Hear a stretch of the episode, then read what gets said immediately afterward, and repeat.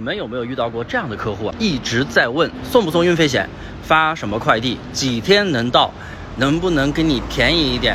反正就是磨磨唧唧一直问这样的客户最后基本上不会下单就算买了也一定会有一堆的售后问题来烦死你。我们要把有限的时间花在值得的客户身上那这样的客户敬而远之他肯定不会买买了也会特别烦的。